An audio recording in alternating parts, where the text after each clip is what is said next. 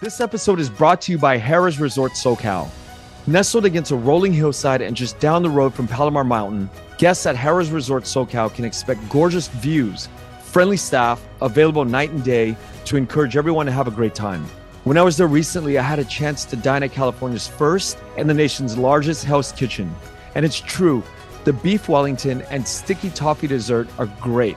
The restaurant is inspired by the hit TV show and features a menu approved by the Michelin star celebrity chef Gordon Ramsay himself. Hope to see you all at Harrah's Resort SoCal in 2024. Say goodbye to your credit card rewards. Greedy corporate mega stores, led by Walmart and Target, are pushing for a law in Congress to take away your hard earned cash back and travel points to line their pockets. The Durbin Marshall credit card bill would enact harmful credit card routing mandates that would end credit card rewards as we know it. If you love your credit card rewards, tell your lawmakers hands off my rewards. Tell them to oppose the Durbin Marshall credit card bill. My name is Linh Truong. I'm a full time content creator and I'm a senior at Georgetown University in Washington, D.C. And I make YouTube videos, TikTok. I'm also on Instagram, surrounded around the Asian American experience, about being a queer Asian American, and also what it's like to just go through life and be a 20 something at college when it comes to exploring fashion, beauty, um, makeup, or like dating. I'm also very passionate about AAPI advocacy work. That's where I see a lot of my career going towards in the future. Welcome to The Vietnamese. I'm your host, Kenneth Nguyen. Being part of a culture of nearly 100 million Vietnamese people in the world today comes with a lot of pain, proud history, and privilege. Join me as I highlight and explore the Vietnamese experience from all over. Thank you so much, Linh, for coming on. And do you like to be called as a content creator, an influencer, a KOL? Like, how, what description do we normally use? So, I think I see myself as a content creator, but I acknowledge that I am an influencer and I do encourage people to consume or buy certain things. But at the end of the day, when I look at myself as a creative, I do see myself as someone who really loves the entire process of content creation. So, from coming up with the idea to planning production to post production to fine tuning details and editing processes and being creative and drawing inspiration from all all aspects of media um, i really dream and see myself as working as like a creative director one day. So that's why I tend to lean towards content creator, but I don't shy away from being called an influencer either because I've actually been told before growing up I had a lot of Asian American representation because of YouTube. And I also had a lot of LGBT LGBTQ plus representation, but I felt like I never really intersected when I was in middle school or high school. And I remember when someone in my comment section said one day, like, Linh is my Asian American queer rep on YouTube. And it just really resonated with me. And in that moment, I don't mind being an influencer. I don't mind being that person that is able to set aside their lived experiences for other people to relate to, especially for ones that are underrepresented. What got you started in this world? I really just started because I thought it'd be fun. I started on Instagram. I was really into reading as a kid. It was a form of escapism, of exploring new worlds.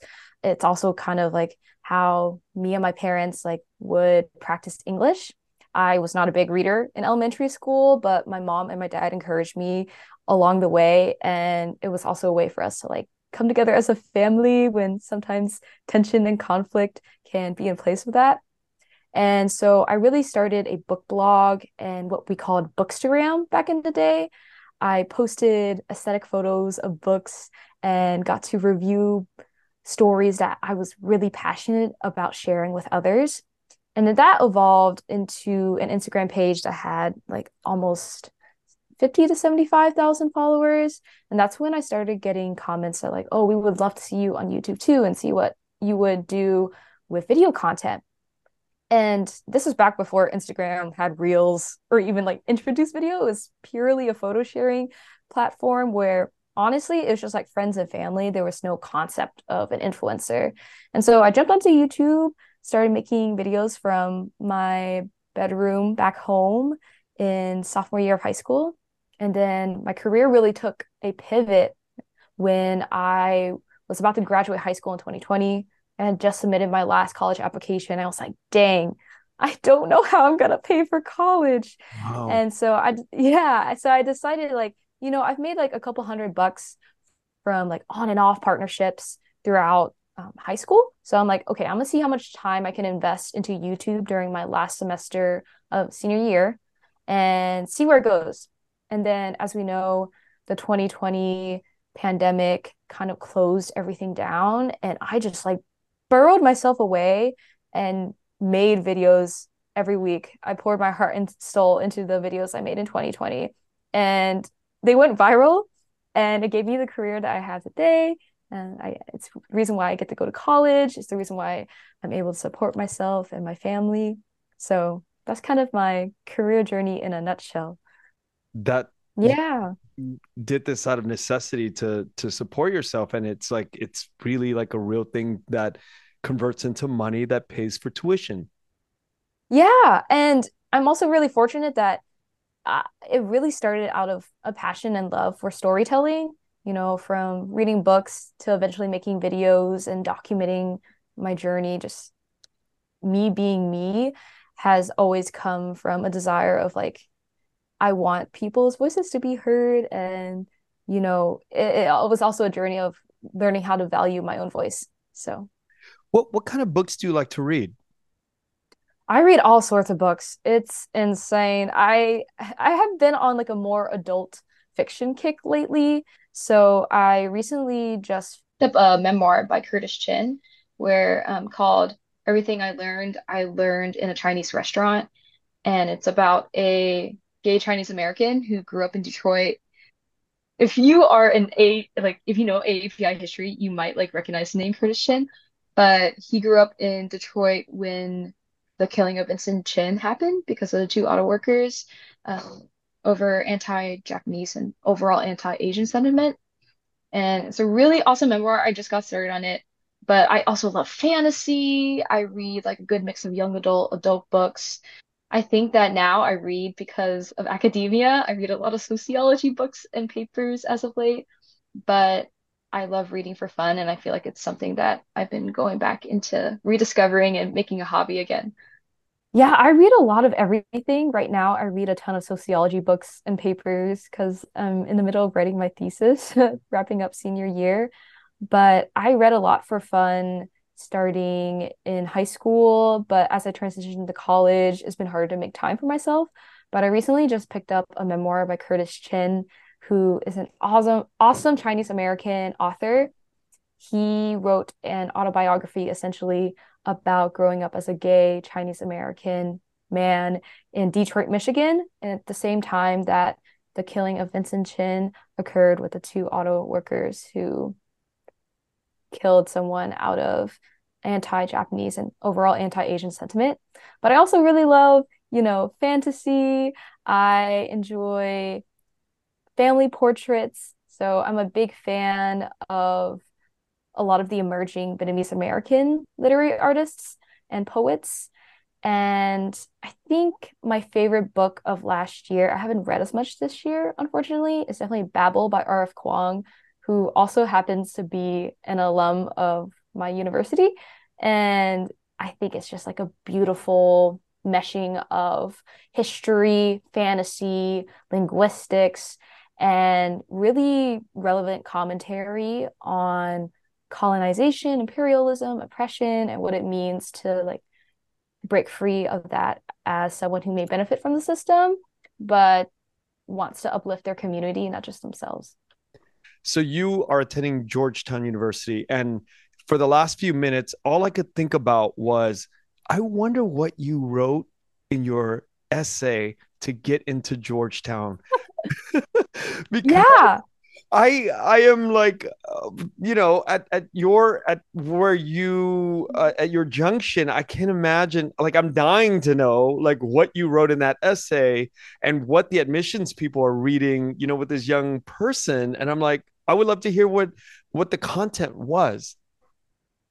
Yeah, I absolutely feel free sharing it because I actually wrote about reading.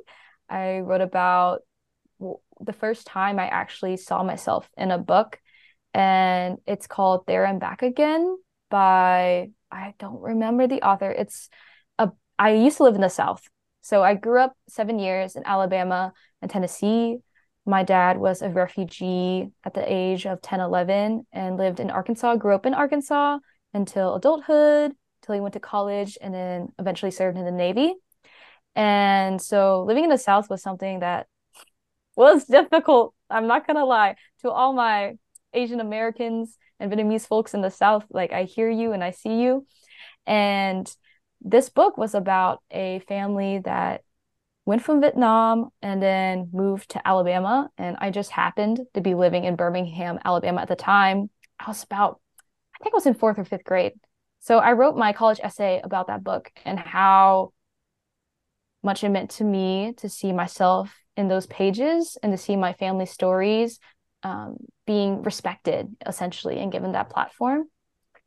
And then I eventually also talked about my YouTube career and how passionate I was about storytelling, especially making that platform for people, not just like me, but other historically marginalized communities. That's like very, very central to what I want to do for the rest of my life and what it means to combine art with activism. And that's essentially what my college essay was about. I thought it was pretty niche at the time, but like looking back, I'm like, you know, a lot of people are really passionate about art and activism, which like just gives me a lot more joy, especially since coming here to Georgetown. It was the first time actually um, I had Vietnamese American friends like at this number. I have like two really close friends back home who are a year older than me, who kind of like were kind of like older sisters I looked up to, but I've always lived in predominantly white spaces or spaces that didn't have an Asian American population.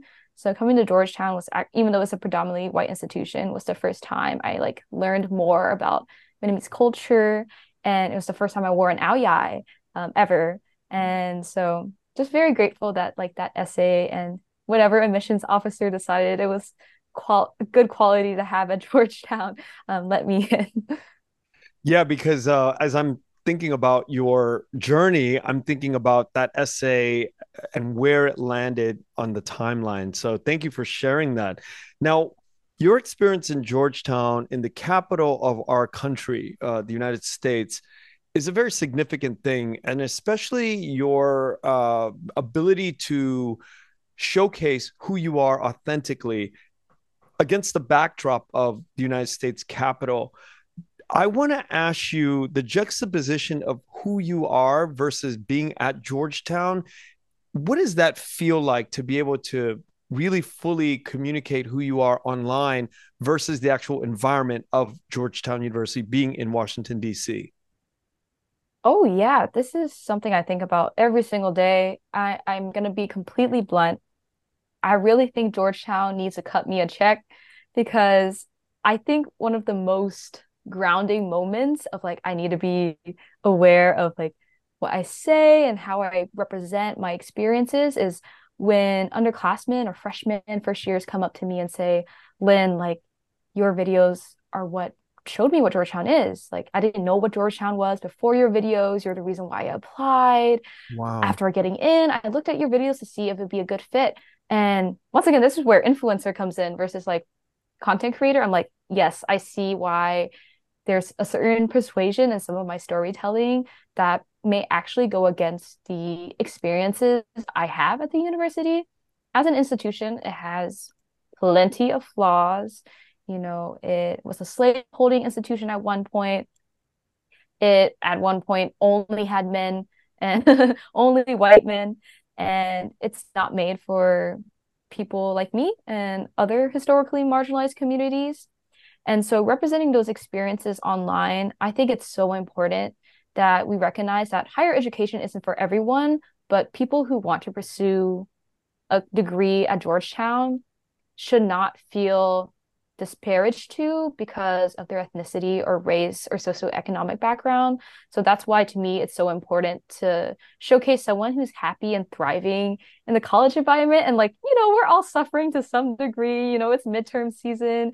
It's some days are harder than others. Some days some remarks might be made in class that you're just like, wow, that is, I can't believe we're at the college level and people are still saying insensitive stuff like that. Um, can I swear on the podcast? Yeah, of course. You can fucking say okay. Okay, okay. I, you're you're you're at this institution. You're just like, I can't believe all these idiots are still saying racist shit like that, and you it just kind of takes you back a moment um, and reflect on like who you are, where you are, the privileges you have versus what the institution is willing to give to you. So it's tough because even though I'm in DC, I am also really lucky that there's a Vietnamese American community in Northern Virginia. I actually live relatively close to a lot of the restaurants and the grocery stores I would frequent to get Vietnamese groceries and like that home cooking. And so DC is not like all politics and government and networking as people make it out to be. I think very lovingly people have the acronym DMV, which is not Department of Motor Vehicles, but DC, Maryland, Virginia, which I think is a lot more encompassing of the community here uh, or the communities here actually, because there's actually like quite a bit of diversity as you get out of central downtown DC, like Northwest DC, and into different wards, into Maryland, into Virginia. So the Vietnamese community in DC, uh, I was there just a few weeks ago, um, are different in that they are in the heart of American politics. So the awareness level of representation and being in the space of Asian America is very different and unique than the rest of the country. Um, you came from the South, or you spent a lot of time in the South, and being in DC, what is the Vietnamese uh, community like in Washington, DC? So I actually used to also live in Maryland, in Frederick, Maryland, which is around two hours away from DC. So I have very fond memories of when I was younger going to Eden Center for like bi-monthly grocery shopping trips or for Lunar New Year or other festivals. And for context, Eden Center is this Vietnamese American hubbub in Falls Church, Seven Corners, Virginia. It's around like 20 minutes away from central DC. And that's really where the Vietnamese American placemaking occurs. And there are Vietnamese restaurants, there are Vietnamese people living in like downtown DC. But they're they they because of gentrification and also you know rising property costs and all that jazz a lot of the businesses and homeowners were pushed out to the suburbs and I think that it's also still really cool that Vietnamese Americans in the DMV area have access to, I guess, political processes, unlike other folks. But I will say that, like, I will say a lot of the a lot of the people I know, um, I can't I can't say that like I think the Vietnamese American experience is different in DC versus like, I don't know, San Jose or Seattle, because I think there is an avenue for advocacy and politics no matter where you are. And being in DC, if anything, is a little bit more convoluted because there's a lot more bureaucracy, there's a lot more um, I think, in my opinion, power struggles to be had to advocate to folks on the federal level. I know personally a lot of the political activism that I've seen within the Vietnamese American community here has actually been against a gentr- essentially a reinvestment plan that would spur on gentrification in Eden Center last year. And an entire collective organized, it's called a Viet Place Collective, to advocate against disinvestment and instead anti-displacement anti-displacement policies. But otherwise, I feel like I don't know. I, I don't want to say that like Vietnamese Americans um, don't participate in politics, but I do feel like it's more at the local level. Like there are a ton of people I know who are delegates for Virginia or serve on their local city council and all that jazz. So. Now, let, let, let me get into this real quick. I mean, I have so many questions for you about uh, the work that you do, but just I'm up against this question about gentrification and our Asian American communities being against gentrification and money on like corporate development or real estate coming in to put money into uh, these Asian American enclaves like a Chinatown here in LA. And there's groups that are against these big developers to come in. But at the same time, if there's no money being poured into these communities, I've watched the stagnation of like Chinatown LA happen for so long. And then all of a sudden, you know, you got some money coming in and they become better. But eventually it does force communities out. What is the answer to this, you think? So, this is an awesome question that I feel like if we had the answer to, we would be implementing those strategies right now. And I really do think that a lot of these conversations are not happening with the people and at the people and meeting people at the table. Mm. I think we are constantly asking community members and business owners to reach up and ask for help and go to these places that they may not have the vocabulary, the language, or the resources to advocate and communicate what their community needs. And I know that for Eden Center specifically, and I can't speak for other ethnic enclaves across the United States, but at Eden Center, when they presented this plan, there was not a single Vietnamese American council member who had a say on this because there was not a Vietnamese American council member um, creating this initiative. And so even if they did include a policy that was like, hey, like we, we're trying our best to make sure that y'all are not pushed out, no one contacted the business owners. No one contacted community organizations to ask for their input. And I really do think that when people are able to advocate for what they need, people who are the closest to the problem know how to best treat that problem. And sometimes that discrepancy, that disconnect between people in power who make those decisions and the constituents they serve, it's much wider than those policymakers think it is or the way it's perceived. And I know in, in um, I've actually done some readings on Los Angeles, Chinatown, and Koreatown. And I know a big thing that they advocate for is affordable housing. Um, affordable housing is often not something we think of when we are looking at businesses and how to keep businesses in place. But the moment con- consumers are displaced for or bought out of their apartments or their complexes are being torn down for redevelopment, those consumers can't access those business spaces anymore. And I know in a reading I did for Los Angeles Chinatown, a lot of community members were like, we want affordable housing. And instead, people were like, no, let, let us like reinvest into this lease or um, this um, business property rental space. And they're like no we really need to keep our community members here.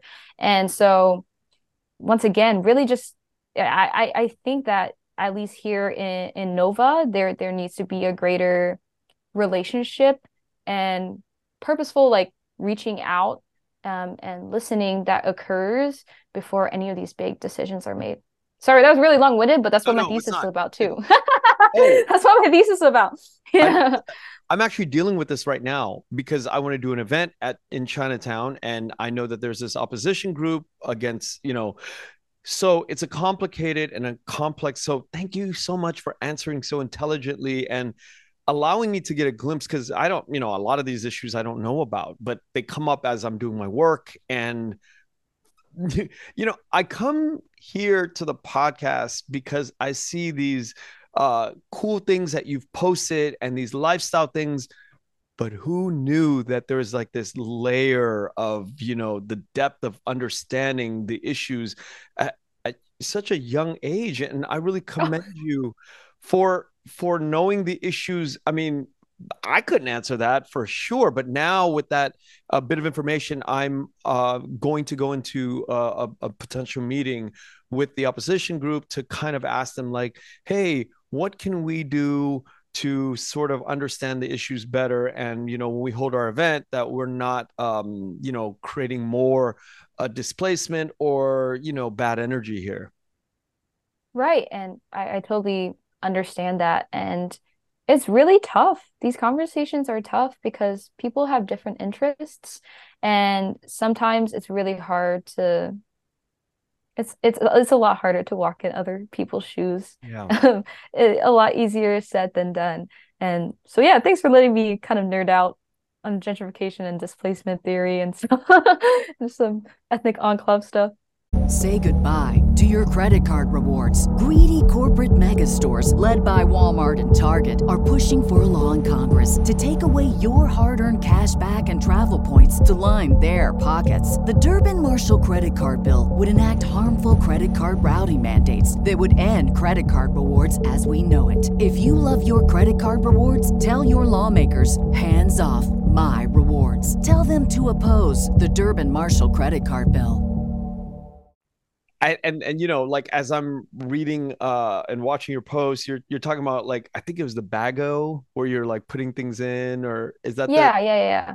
And i'm like yeah it's like yeah it's a bag yeah. yeah yeah. And these are things that uh you know you're living your real life and these are things that are happening but like the the the far reaching topics of like this displacement and and all this is not that far. It's really in your purview of what you are working on in your life. Uh, you, you said your thesis paper, right? Yeah. And I think that something I've been asked a lot is how I shape my content to make sure it stays consumable, especially for brands.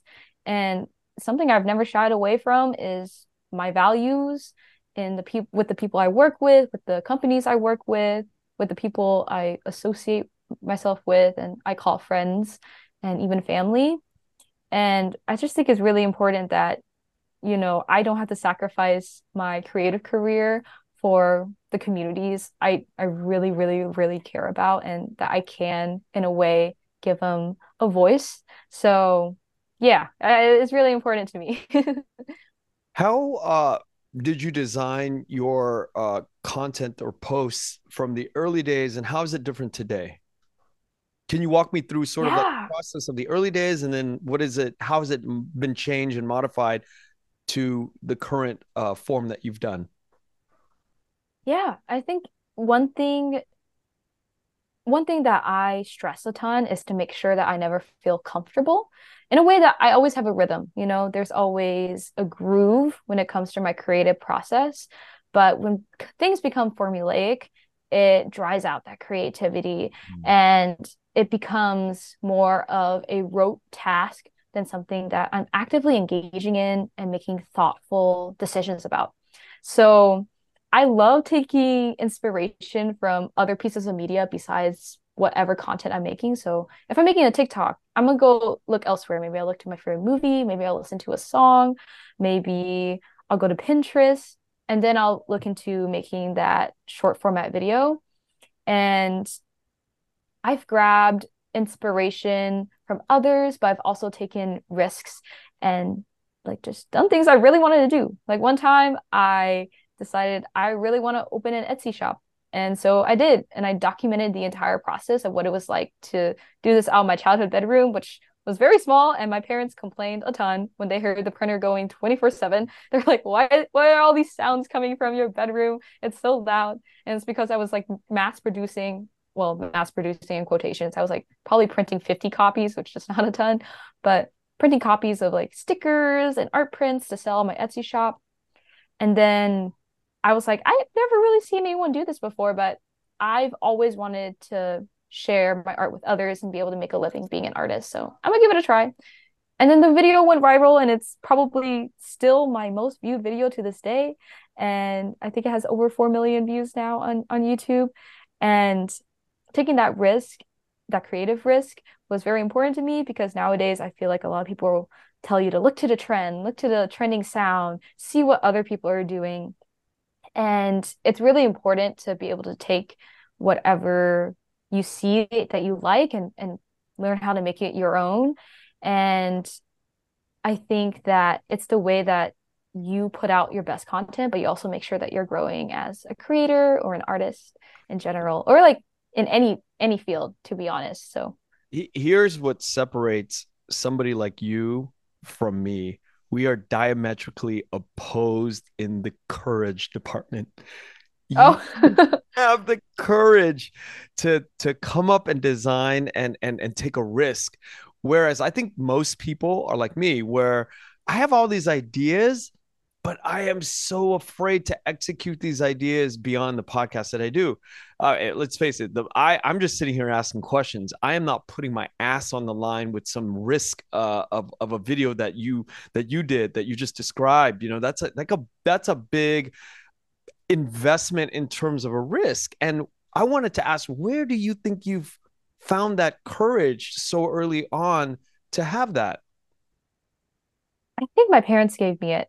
I, I think both in hearing their stories growing up and how they came to where they are today, and also my interactions with them. This is gonna sound so goofy if, if my parents listen to this, but I'm I'm gonna tell you, um, there's there's studies done on middle class versus working class families, and middle class families are more likely to compromise and reason with their kids when it comes to raising them, whereas working class families will be like, oh, like, oh, do this, and if the kid questions like, oh, why, and then the kid's like, the working class parent will be like, because I said so, whereas middle and upper class families are more likely to explain why and like reach this understanding of like, oh yes, this is a net positive for the both of us. If you do, I don't know, do the dishes right now.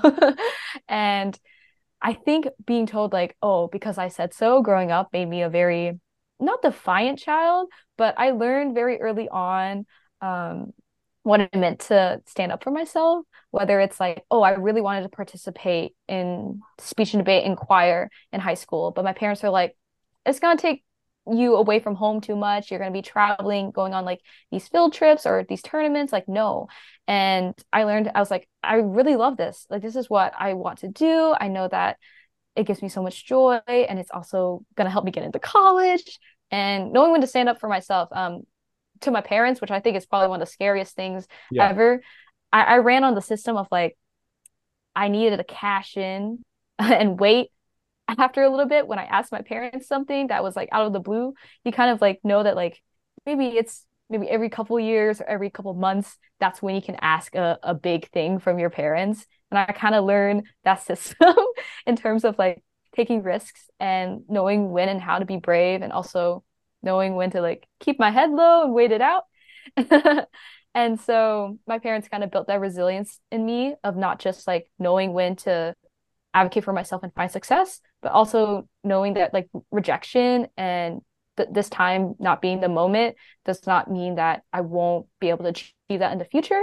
Like my parents told me growing up, I I, I could never be an artist because it does not pay the bills. And if they had the money, they would let me be an artist, but we didn't. But here I am now, um, essentially making art and videos for a living.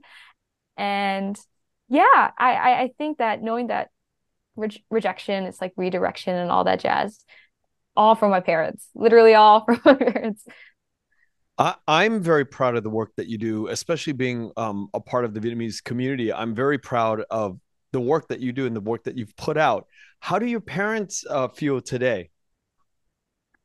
Oh, you know, I I am unsure. I think my my my parents would love to brag about me, but they also would be like, ah, it's nothing. Like, you know what I mean? It's like that that that humble brag that a lot yeah. of I think Asian families do. Um, in a way, I think it was probably my freshman year of college. I was just having this conversation with my dad over the phone one day, and we don't talk on the phone a ton. So it was just like one of those moments that I knew was very important.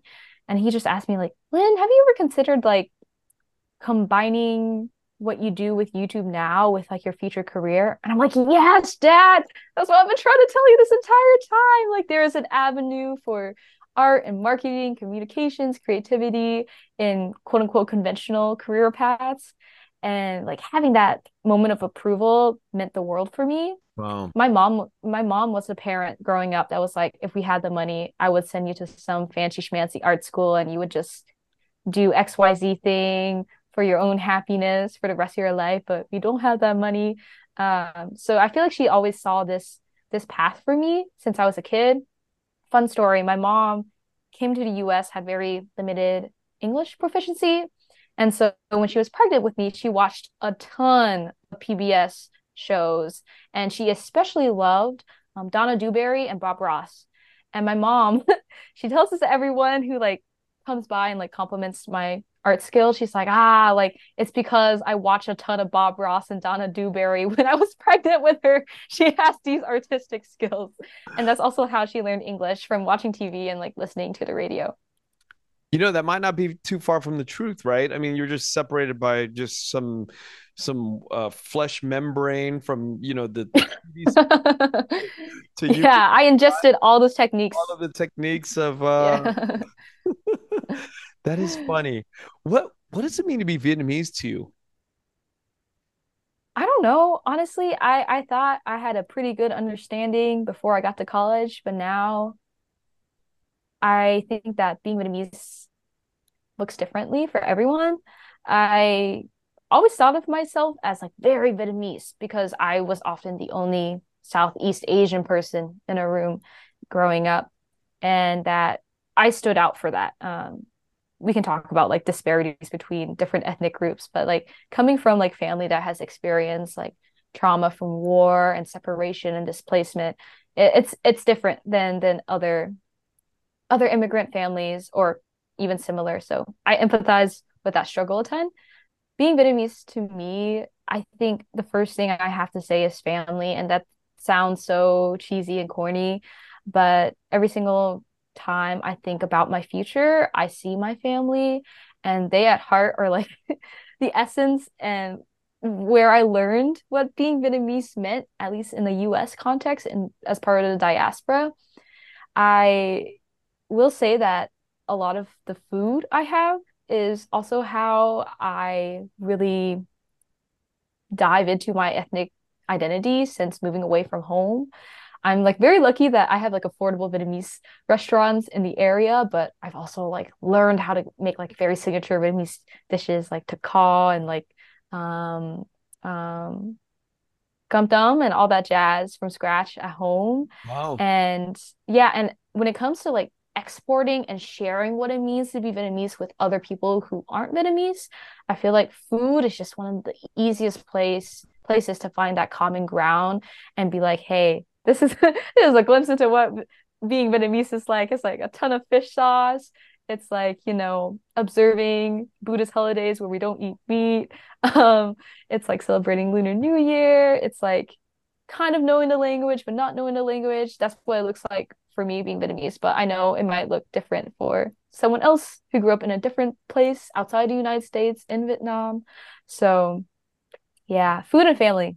I think those are those I, are the two most important things.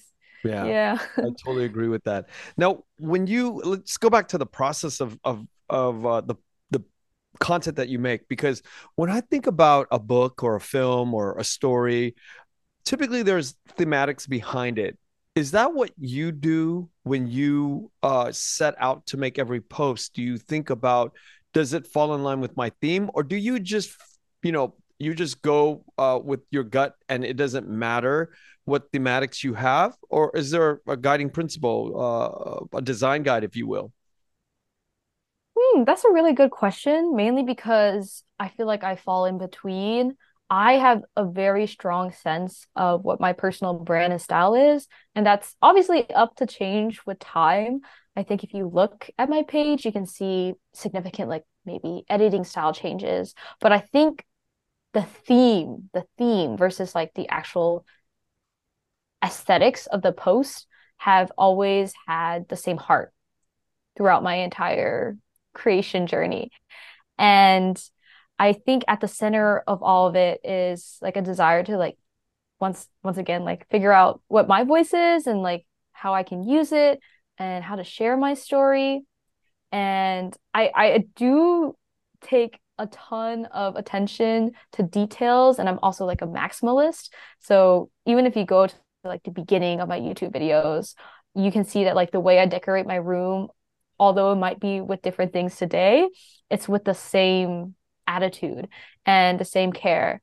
And so I really enjoy experimenting and trying new things. But once again, like I know what I like. So taking what I like from others or from other sources and mi- mixing and matching it with what I I love um, is usually how I come up with my ideas or photos or editing styles. And I think like every once in a while I'll venture out a little further and it'll be something completely new. But usually it's kind of like a point of experimenting and then I take back what I enjoyed and what I was proud of and then put it into like my roster, my little tool toolkit of things I can do now. you know, when I look at um the likes and the comments and I think about how inhuman, not inhumane, but inhuman the processing of that many people like on one post you had like 82,000 likes, right? Or another one you had 40,000 likes. That is inhuman to process that many people at the same time liking a post. Do you ever think about that? No, I think I'm a little bit desensitized to it now. Mm. I'm not mm. gonna lie. I, I really do try my best not to analyze things too much, mainly because I am so, so grateful that yeah. something a little bit different from my platforms versus maybe other content creators and influencers is that I have like a very loving, loyal, passionate, progressive audience and fan base. And even when I don't post for like two months, people always come back. So I'm very grateful that like my I guess viewership, but also my career has been like pretty stable since high school and it's coming up on like six years on YouTube now and kind of learning how to like ride that wave of like growth and plateauing, maybe decreasing and plateauing is just like part of life. Mm-hmm. like now that I have done it for six, seven years, I understand that careers don't go in a positive yeah. linear line all the time. And so it feels like cycles. And I've kind of learned how to like ride out cycles and focus more on what I'm putting out and being proud of what I put out versus like what type of metrics I think I might garner. Um, obviously, I'm very happy when people like a post, but that's also very, in my opinion, subjective because algorithms are constantly changing and you never know. Maybe it's an off day and like no one's online that day. And so you're not getting the same reach. And I've been doing it for so long that I kind of just went through the, the the rough parts of it and I've come out like oh this is not my priority.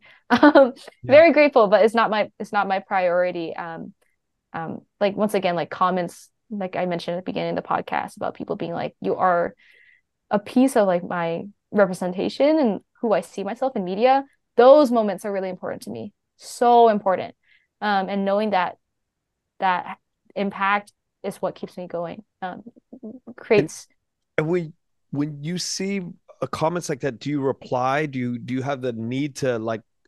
Oh yeah, I'll yeah, I'll go and reply. I I'm not gonna lie, I'm very busy right now with school. Yeah. But you know, usually when I post a YouTube video, I try to check in and see like how people are doing. Because sometimes I'll ask like, hey, just like tell me about your day and like if I'm doing a video about talking about my favorite things, I'll be like, let me know what your favorite things are or what music are you listening to? And I, I try to be aware of the the what's the word? Parasocial relationships that can form right? And those power imbalances. But most of the time i'm just like oh my gosh like they're listening to the same music i do. Let me like heart their comment and be like oh my mm-hmm. gosh i love that artist. Those are very simple simple things. And i i like having those like little interactions because it's very grounding. And when i see people um, in real life when they come up to me in real life i always try to like talk to them like their friend or there's just someone i met in class. Um, i think like a lot of people are really shy and trust me i've been in that moment where i was really shy. I remember last may i was at this gala and it was like my fifth fifth time seeing eric nam in person for aapi month and i like ha- literally threw all the courage out the window the first four times. And then finally, I had the guts to go up and say hi. And I was just like, wow, it takes so much. This goes back to the courage question you had. But I was like, it takes so much courage to say hi to someone that you look up to. Um, so when like people come up to me in real life, or if they have a really kind, sweet comment or like insight on my YouTube video or my Instagram page, like I think about like, ah, it took them time and thought and courage to put that. So it, I imagine you do you get approached much on campus? I, I, I do. I, I feel like I keep to myself most of the time because yeah. I'm tired and sleep deprived all the time.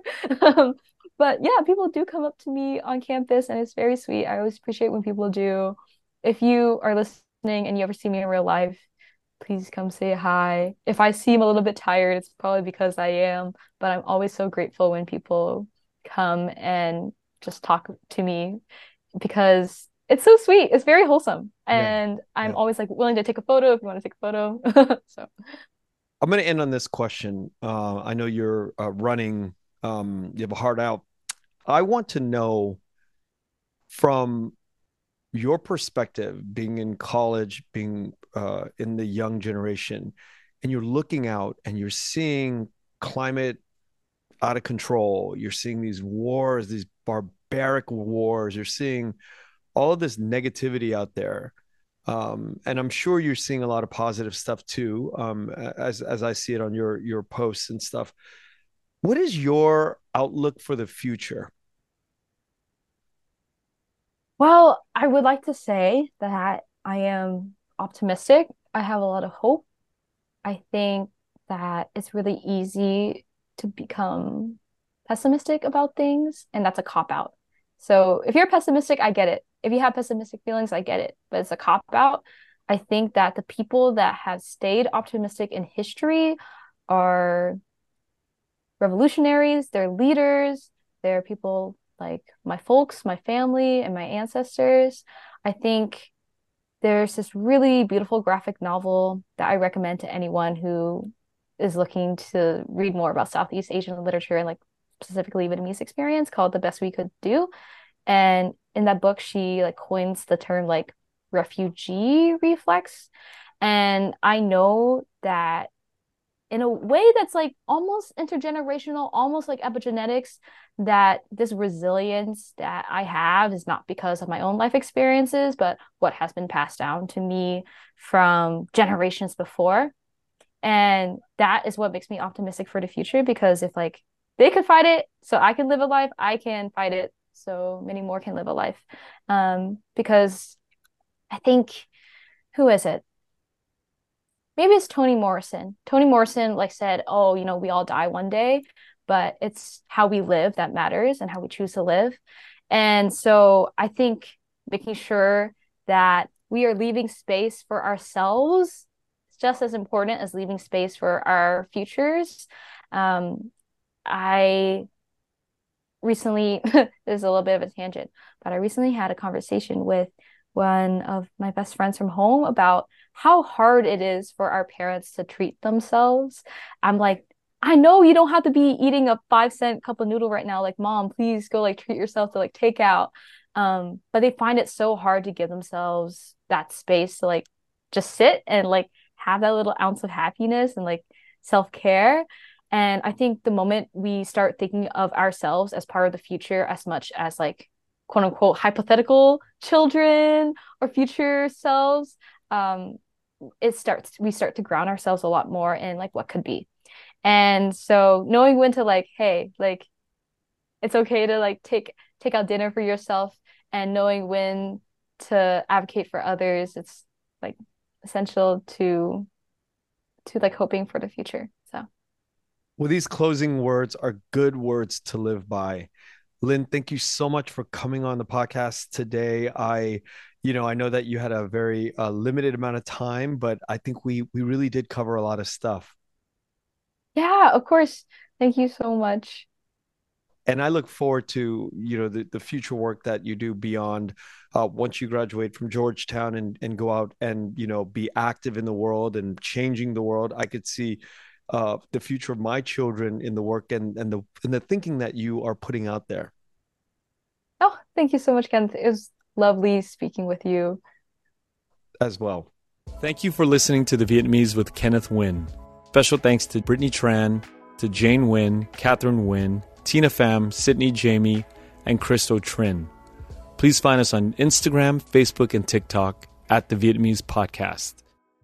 Say goodbye to your credit card rewards. Greedy corporate mega stores, led by Walmart and Target, are pushing for a law in Congress to take away your hard earned cash back and travel points to line their pockets. The Durbin Marshall credit card bill would enact harmful credit card routing mandates that would end credit card rewards as we know it. If you love your credit card rewards, tell your lawmakers hands off my rewards. Tell them to oppose the Durbin Marshall credit card bill.